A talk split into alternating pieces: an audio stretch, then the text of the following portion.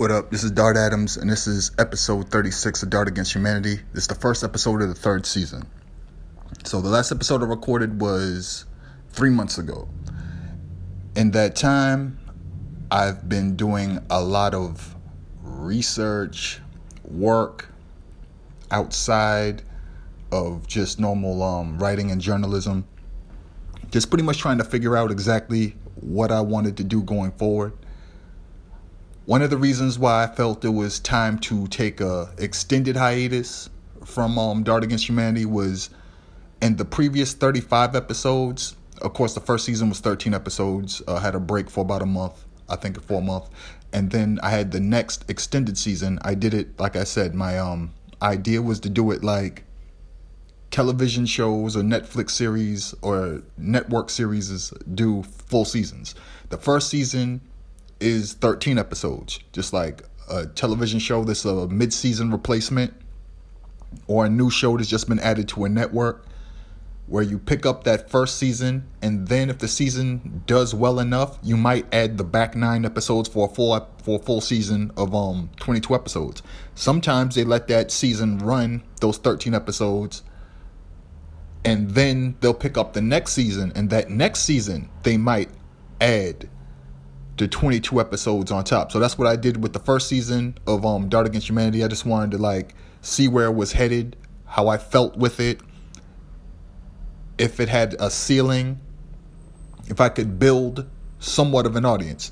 So then I did season 2. I decided to extend that and one of the things I wanted to do is I wanted to talk about whatever I wanted to talk about whenever I felt like it. And I was doing episodes every 3 to 5 days.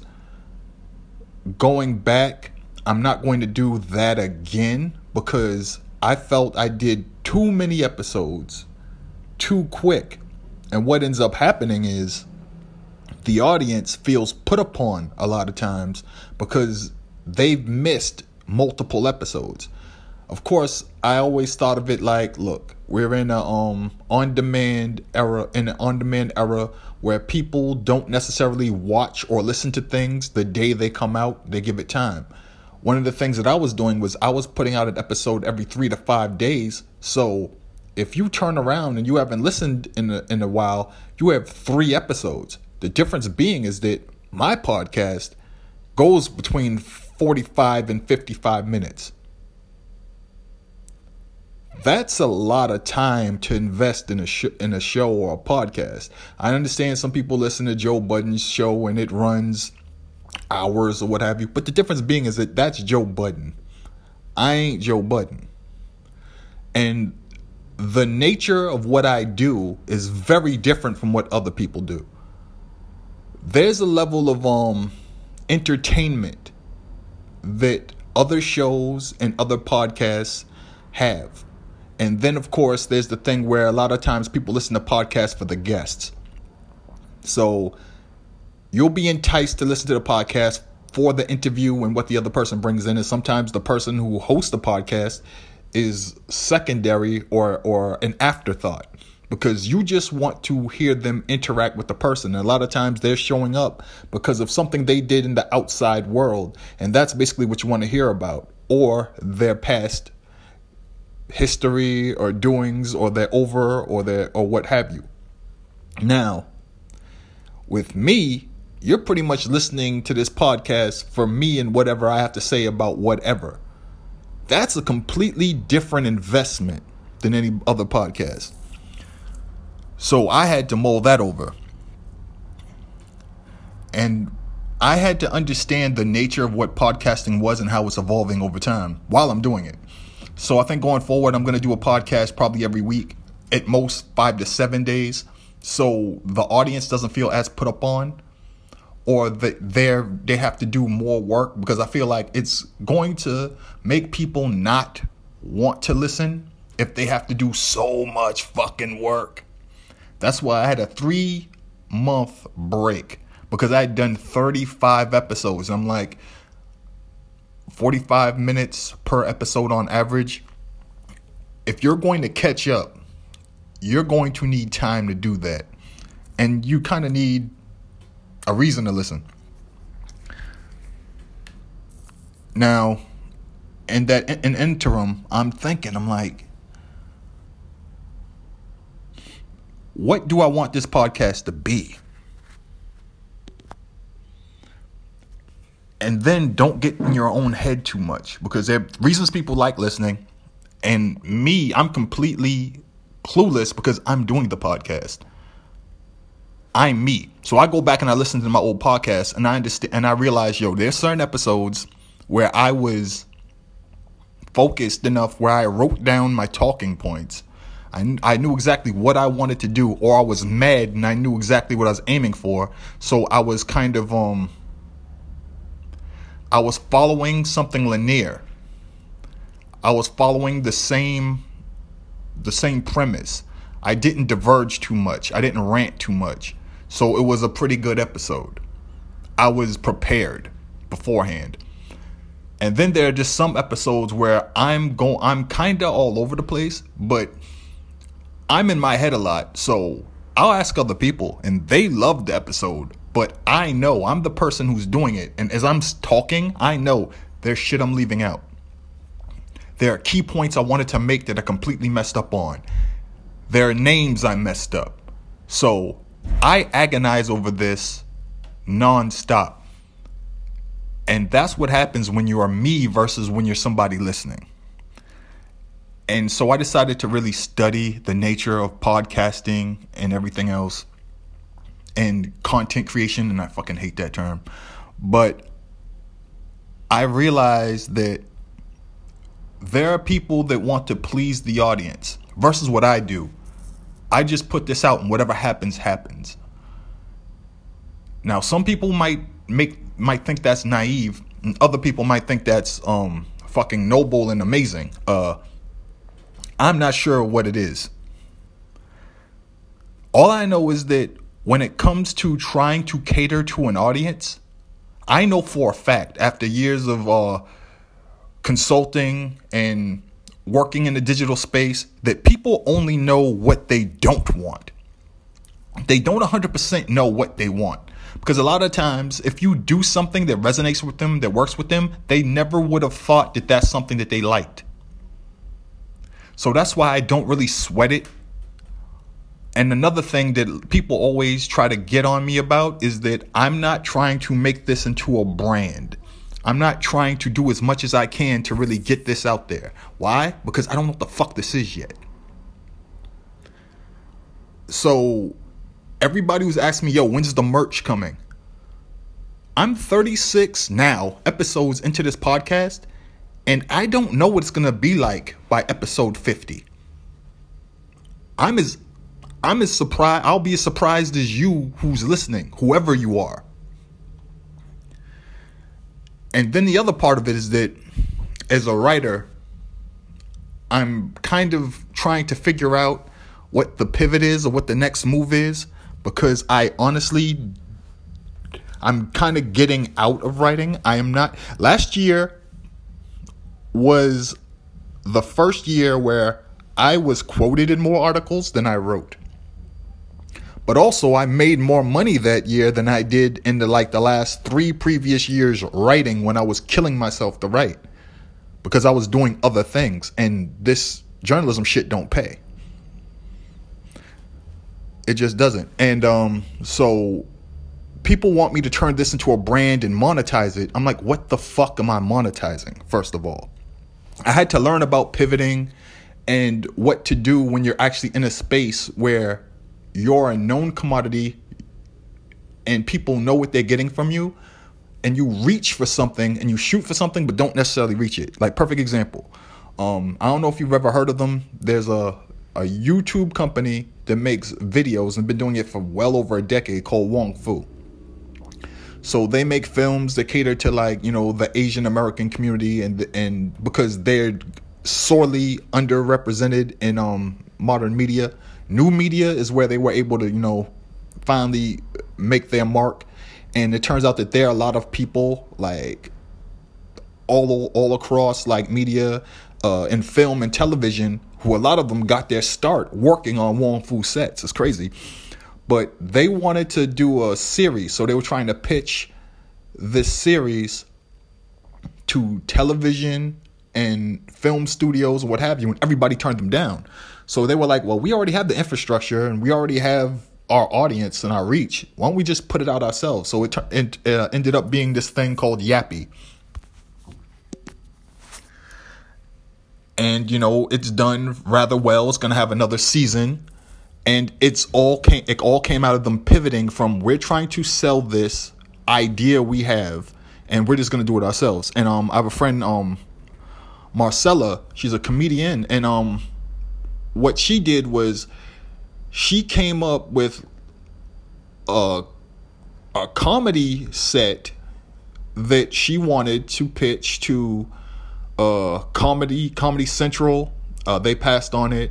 Then she had it she was trying to get a deal with netflix. They passed. So what she did was she took it and she made it a comedy album. It's called the woke bully. And it's doing very well. But that wasn't her original plan. She reached for something else and then it became something else.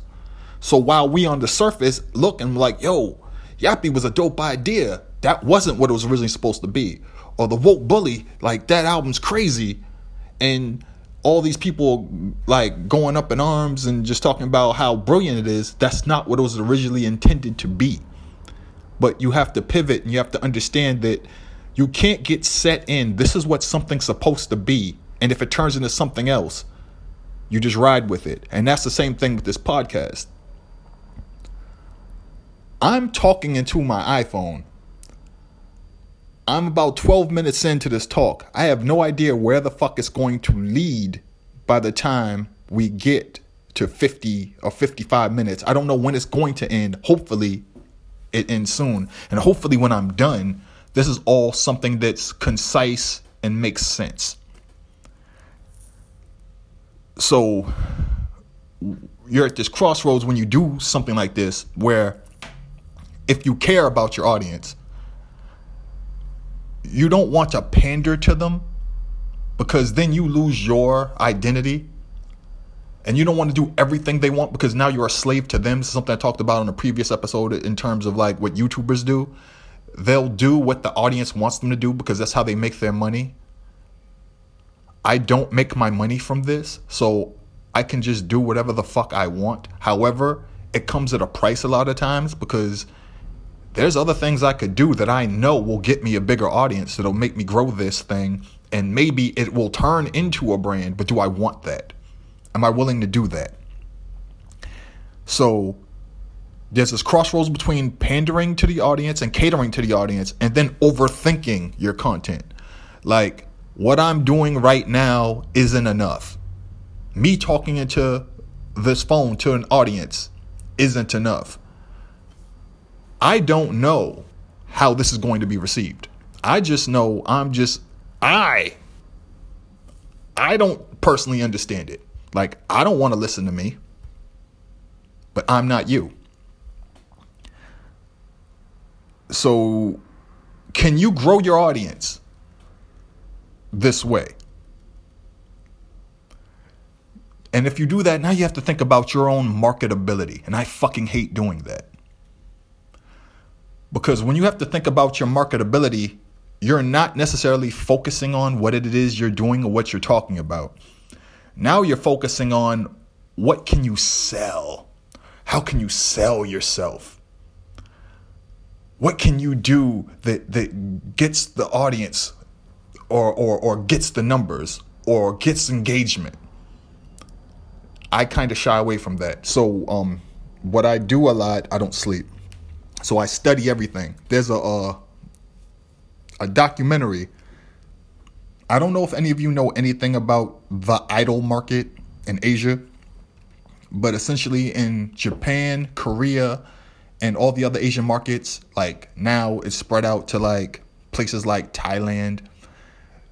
What happens is you have like these idol groups, they're fucking huge. Sometimes they have as many as 25, 30, 50 members. The girl groups, a lot of them, they have the same makeup where they have 48 girls and they go in teams of sometimes 12 or 20 or 16 at a time and they send them on tour and what hap- happens is that they have a whole group and they have to go on which girls get the most social media engagement and fan response. And they're everywhere from ages 15 to 24. And sometimes these girls spend up to four to six years in these like idol camps or idol groups. It's scary. But the thing is that all these women have to figure out what to do to get themselves into the top 16 because let's say it's a group, right? They make a song and they put out a single. When they put out a single, they put out a video, then they do public appearances all over Asia. They have to pick 16 girls to go on tour each time. There's a documentary on it right now on Netflix. It's called like Girls Don't Cry or some shit. Uh, and these girls or women have to figure out what they have to do to engage an audience and get that get their numbers up or get those likes via uh, Twitter, Instagram, Facebook, um, IG Live, anything to try to get people to like them. They have to make up characters. They have to come up with skits. It's kind of just like being a fucking YouTuber or being on Vine or whatever the hell. And it's scary because they're trying to feed their families and they don't want to let their families down and their and their parents and cousins and, and friend groups push them into these fucking idol camps. But a lot of times they're not being themselves. They're just trying to do whatever so they get into that 16 and get high in there so they're in the video, so they're on tour. So they get to dance on stage, but they're not being themselves. And you have to think that is it worth it to get all this engagement and get people interested and sell something when it's not you? Right? So then we come to Dart Against Humanity, right? Towards the end of the second season, I started getting offers through um, Anchor to have sponsorships. The two sponsorships I got was, of course, Anchor, and the first one was Flipboard. So I had to choose between Flipboard or um, Anchor itself. I did both, but the thing is that I did the first one for Flipboard. Why? Because Flipboard offered me a higher rate. You have this thing called CPM, so it's um per thousand how much money you get. So per thousand engagements, how much money you get. So I of course picked the one with the higher rate, which was Flipboard. And the thing is, I did that towards the end of the second season. So all the engagement I got was when I wasn't recording, when I wasn't making new episodes. Which is hilarious because the purpose of getting a sponsorship is that you work the sponsorship so that you're doing it while you're actually actively uploading episodes so you get the most money possible. This just lets you know how little I give a fuck about actually monetizing. Now, if you go to um Anchor and you go to the Anchor page and see Anchor um dot FM backslash uh, Dart Against Humanity or Dart underscore Adams or Dart dash Adams is one of them. Again, I don't look at this shit. Um, there's an option on that page where you can sponsor the show. I've never mentioned, no, wait, I think I did mention it like once in an episode, but I didn't push it because I don't care. I'm supposed to be doing these things because I'm supposed to be making money from this podcast. Again, I don't know what the fuck this podcast is, so I don't put forth that kind of effort. In the three months that I had off from Dart Against Humanity, do you know how many times I um went out to like really push season three?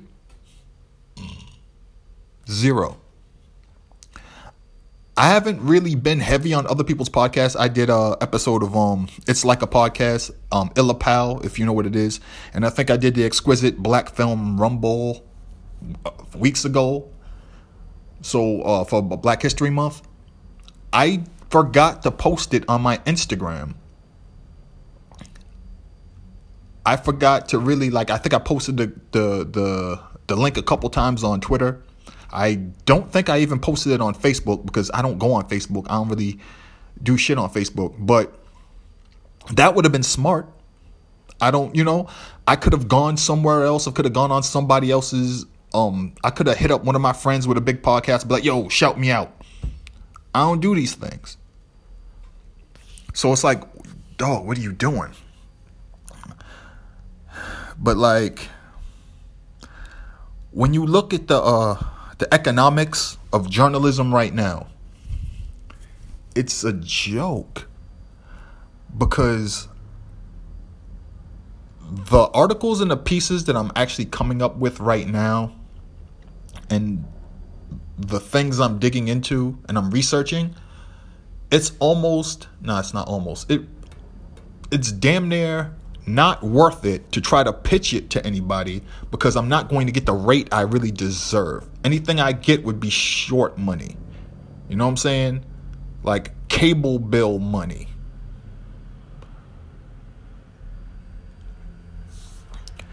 For the labor and the amount of man hours I put into something, it should all be book shit. And at the end of the time of me doing the last season of um, Dart Against Humanity, I was actually working on doing things for a book. And what ended up happening happening is that books are long, long processes. Sample chapters, um, acquisitions, the actual writing, working with your editor, so it could be years before your book is done. Years. Uh, I know people that have done a project on Kickstarter. They've gotten funded, and then the work really starts, and it's years before the project comes out. I'm talking about even if you're doing a short film, it's years before the project comes out animated years, maybe 18 months before it comes out. I could be dead by then. I like doing things fast as possible, as immediate as possible, and I, and what motivates me to do things is for you to fucking pay me. So with the way things are now, it would be tough for me to be like, yo, I'm going to spend the next two years working on a book. I want to do something that, yo, you pay me this amount of money, I bam, I bang that shit out. Pay me this amount of money, bam, I bang that shit out. If you want me to work on a movie or something or something where I'm gonna have to dedicate a lot of time to it, like years of my life to, it's gonna have to be more money. So it's just really weird what the what the economics are and the reality when it comes to like and the thing is that you could work on a book put all this behind you um get this uh deal or whatever and the book does next to nothing. So it's like I'd have to be able to afford to dedicate the time to a book. And again I don't think that like me putting all my eggs into one basket is the wave I do 18 things and get paid from those 18 things if it allows for me to even dedicate enough time to write a book. So I'm just gonna have to keep working on that, man. Um, it all comes down to like what your individual value system is. There are people that are like, yo, my dream has been to make a book. My dream has other people's dreams have been for me to put out a book. If it doesn't align with what I'm doing right now, eh, I'd like to do a book. I'd like for you to fucking pay me. I'd like to be able to live long enough, comfortably, well enough. I don't mean comfortable as in like a fucking mansion.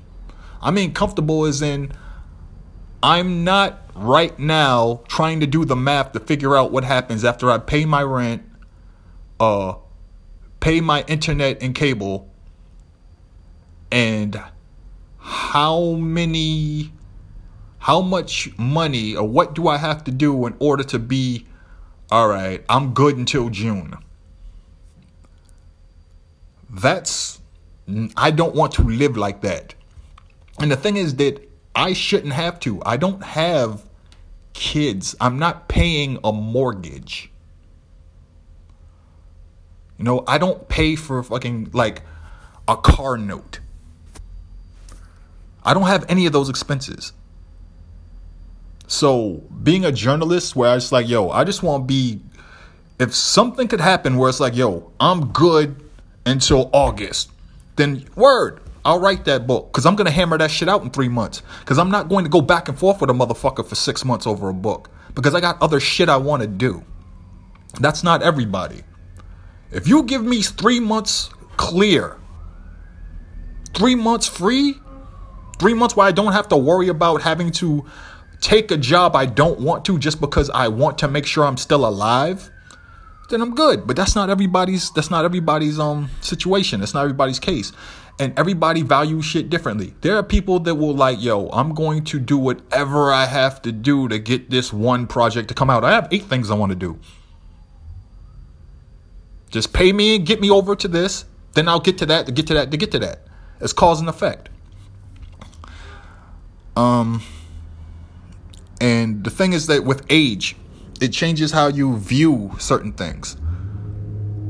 When I was young, I really wanted fame and to be here and to be this person and be on television and do this. Then when I got into the space where I was like, oh, this is what I have to do to get there. I have to play the game to do that. I have to be this person. I have to align myself with this fuck boy. I have to do I have to hang out with these corny people. I have to do this. I have to compromise this about myself. I have to hold my tongue in this situation. Fuck it. I want nothing to do with it. And then the people that are up there are like, yeah, you haven't gone anywhere. Well, I've kept my soul. Over the past uh, few months, I've gotten uh, contacted and hit up by several people uh, to contribute to whether it be articles, whether to get quotes, um, to contribute to their books. Um, just a lot of things. And the reason why I'm respected as an authority in this space is because I haven't compromised myself.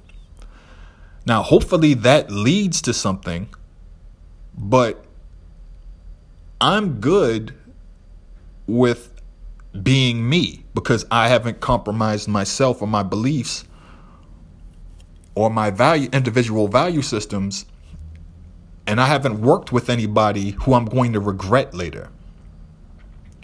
I've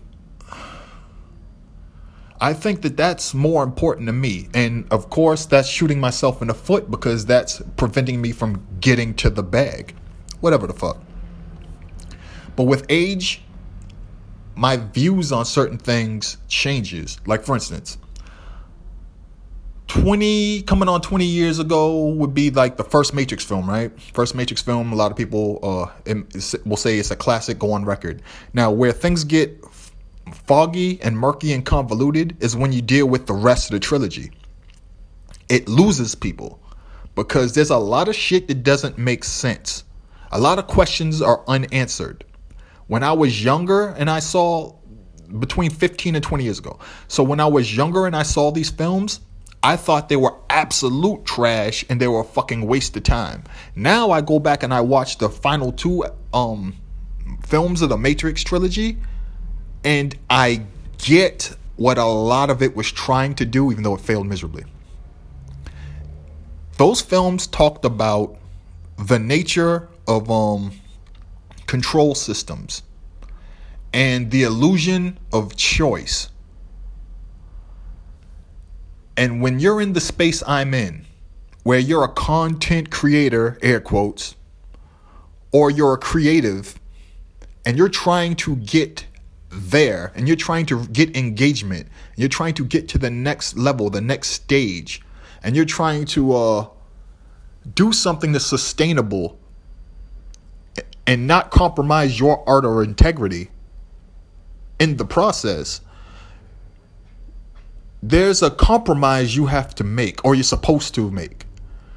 And it's essentially like when the architect of the Matrix is sitting there with Neo and he tells him, You have two choices. The thing is that he has more than two choices, but you're given the illusion of choice that you only have two choices. By narrowcasting somebody's options to two, you're already giving them the illusion of choice because they you, they could do so much more.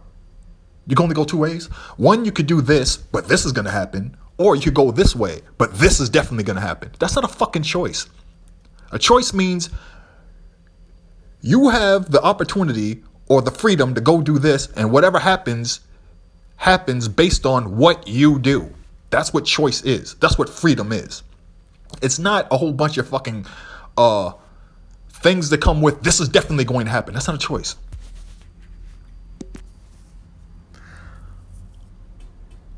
But there's a lot of philosophy involved in what happens when you're in this space where you can do this, you can do this, you can do this, but you'll have to do this, you'll have to give up this, you'll have to do this. All that matters to the system is that it continues. All that matters is that the status quo remain the status quo. There's nothing that the status quo or the system or the space fears more than it no longer existing or it being destroyed. That also brings me to one of my um so the second season of uh public uh a Punisher. There's a conversation that Frank Castle has with the young girl that he saved and it's like she's like his um proxy daughter for that season. It's a very Kitty Pryde Wolverine dynamic. And Kitty Pryde and Wolverine is probably one of the best and the greatest arcs in comic book history of the past 35 years, largely because it was it's what humanized Wolverine and got him to be the character he was later. But they're playing three card monte. She's arranging the cards, going back and forth, Frank is failing to pick the right card every single time, but he continues. And she tells him, The game is rigged. The game is set up to make you think that you can win. You can't win. But you keep playing. And you know the game is rigged, but you continue to play. The only way to win is to step away from the table and not play. But she knows Frank's going to play the game regardless. He's going to go to war with whoever. And there's nothing she can do about it.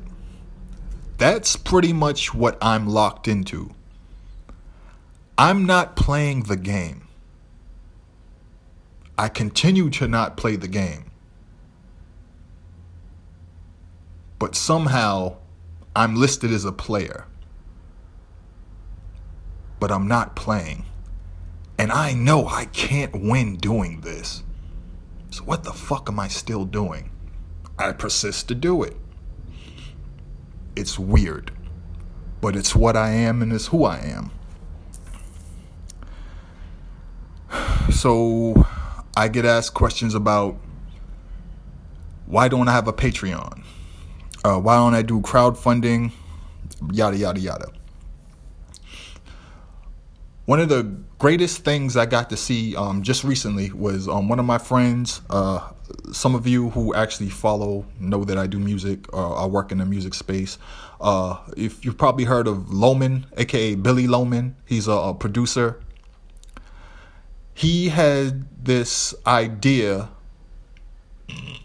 for a space for a shop, for a studio um, called Union Sound, which is going to be located in um, Bow Market in Somerville in Massachusetts.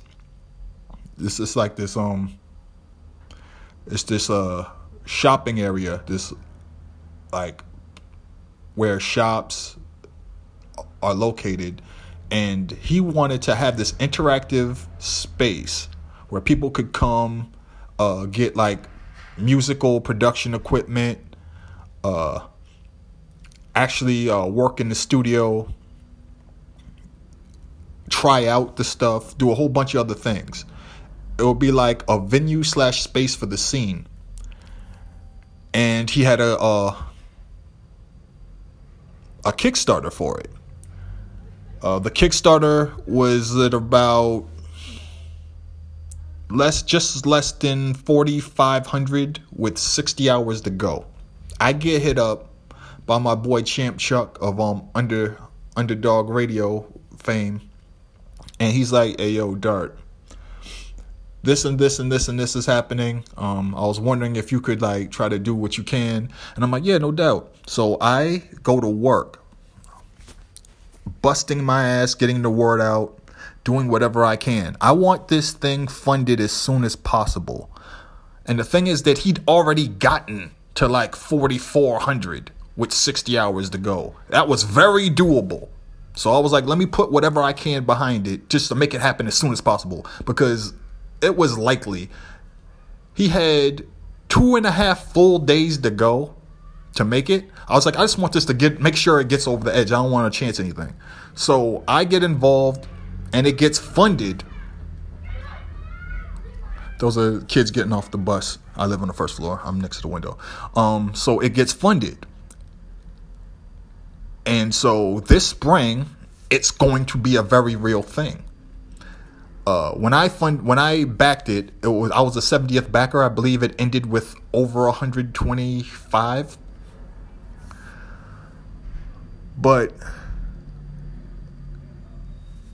so Billy Loman's dream of having a space for the scene is happening because he came up with a plan, he worked it, he, everybody got behind him, and now it's very real due to crowdfunding and and and people supporting.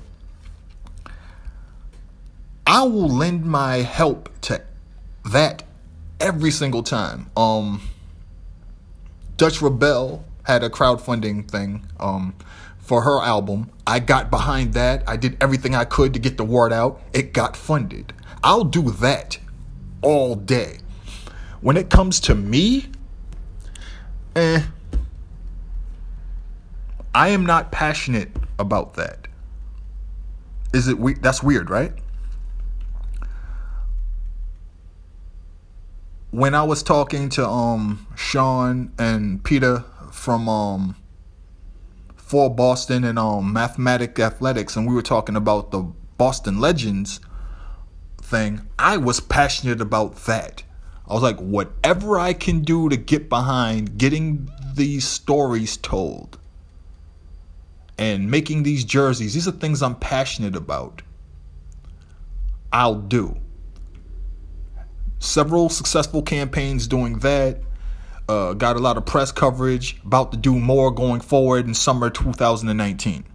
That I'm excited about. I'll get behind that in a heartbeat. Throw everything into it. Now, a dart. Here's your thing. I don't feel that same need or passion to put myself out there like that. There are things I think the scene need. There are things I think need need to be out there. I don't like centering myself. I think that's the thing. I'm not fucking thirsty to be out there. And that sounds weird from somebody who's doing a podcast. But the thing is that, again, I'm not fucking pushing or marketing this shit at all. Who does that? You're supposed to do appearances. You're supposed to fucking push this. You're supposed to push your your brand. Again, I hate the fucking. I don't use that term that much because I hate it. What the the fuck is a a brand? Toll House is a brand. Keebler's a brand. Coca Cola's a brand. Pyrex is a brand. Panasonic, LG. Apple. These are brands. When people say their brands or they talk about themselves as a brand or a product, there's something with a fucking barcode on it, it makes me want to throw up. I'm me. I feel as when we turn ourselves into products or things, we lose sight of what makes us individuals and humans because we're only thinking about what's going to make us marketable, what's going to make us palatable, what's going to make us something that gets above the noise. And I don't think in those terms. I think in terms of what am I good doing? What can I what can I live with?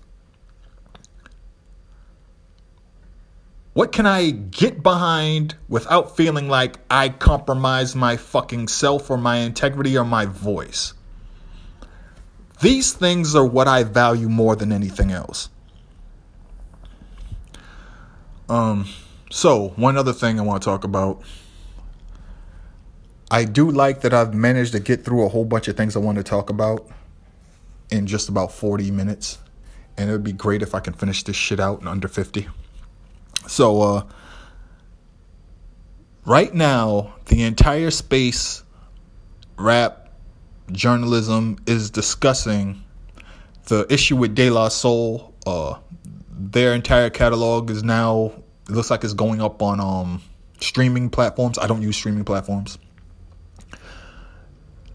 because their albums, for the most part, haven't been available, and they were negotiating with Tommy Boy. Tommy Boy's going to put everything up there. They're going to get ninety percent of all the money, and De La Soul's going to get ten. So a lot of people boycotting.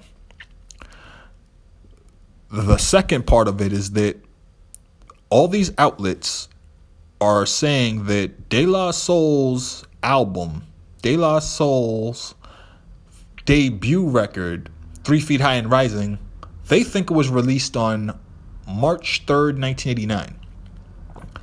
It wasn't. Three Feet High and Rising was actually released January 24th, 1989. Um, the single Me, Myself, and I was released on February 14th, 1989, which was Valentine's Day. Um, the album started selling more and more as that single got more and more popular, got more traction. So it entered the black music charts on March 11th, 1989.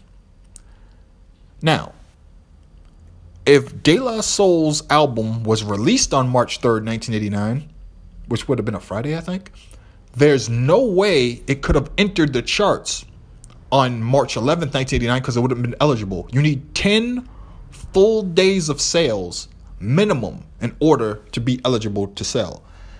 Uh, albums are released on Tuesday. These charts come on on a come out on a Saturday. So you have Tuesday, Wednesday, Thursday, Friday. as the second week. The first week you have Tuesday, Wednesday, Friday, Saturday, Sunday. Then you have the next Monday, Tuesday, Wednesday, Thursday, Friday, Saturday. Sunday is the first is the start of the next week, right? So if albums come out on a Tuesday, you have that truncated week, then you have that next full week. If the album drops on a Friday, that means you have just that Saturday. That Friday and that Saturday of sales. Where you don't have that Saturday of sales, wonder why? Because the, ch- the charts come out Saturday. So you have one day of sales if it comes out on a Friday. So that would be all right. We got eight days of sales. Eight days of sales is not enough, and of course that's just the minimum amount that you need. And everybody's going to be celebrating this album release on March third, and in rap journalism, unfortunately, research is not valued. It's just sad. So, um, another weird thing that happens today is that I did a podcast with Double O. You might know him from Kids in the Hall. Uh, his podcast is called the Free Range Podcast. It's episode six. I recorded that podcast earlier this week, and I thought it was going to come out yesterday. So I'll be like, "Yo, this podcast comes out and my podcast debuts the next day. It got pushed today. So the 36th episode of Dart Against Humanity is coming out the same day as Free Range.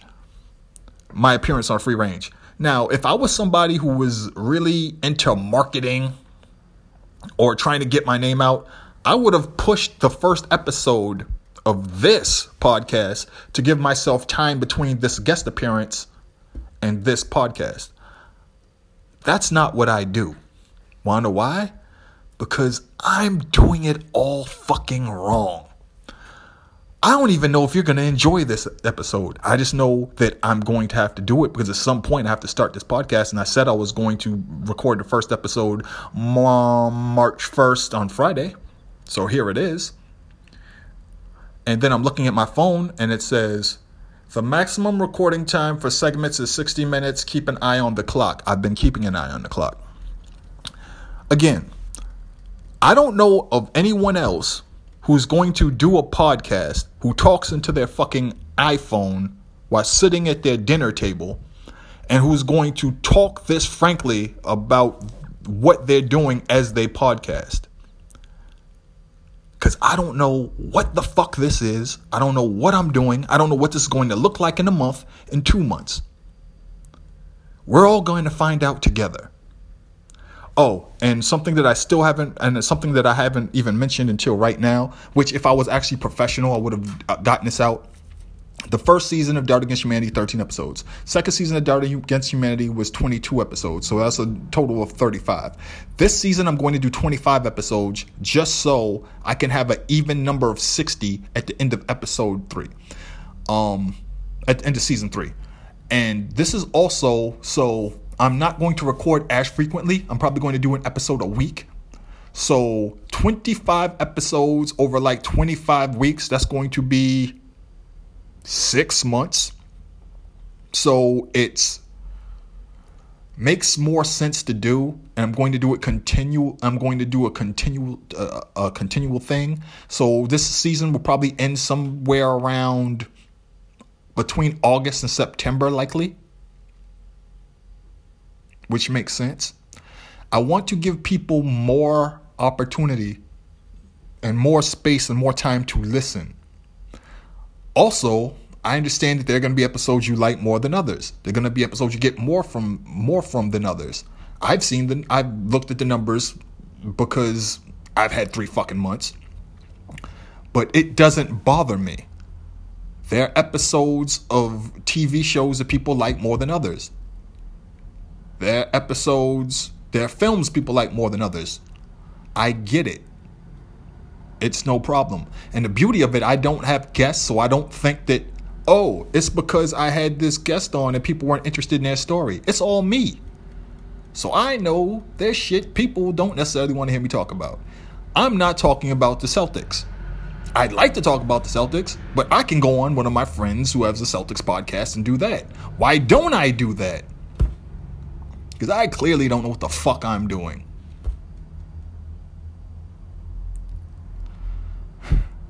It's funny because um, I came up with the name that I'm going to name this podcast last night when all those albums dropped. And hopefully it fits. Yeah,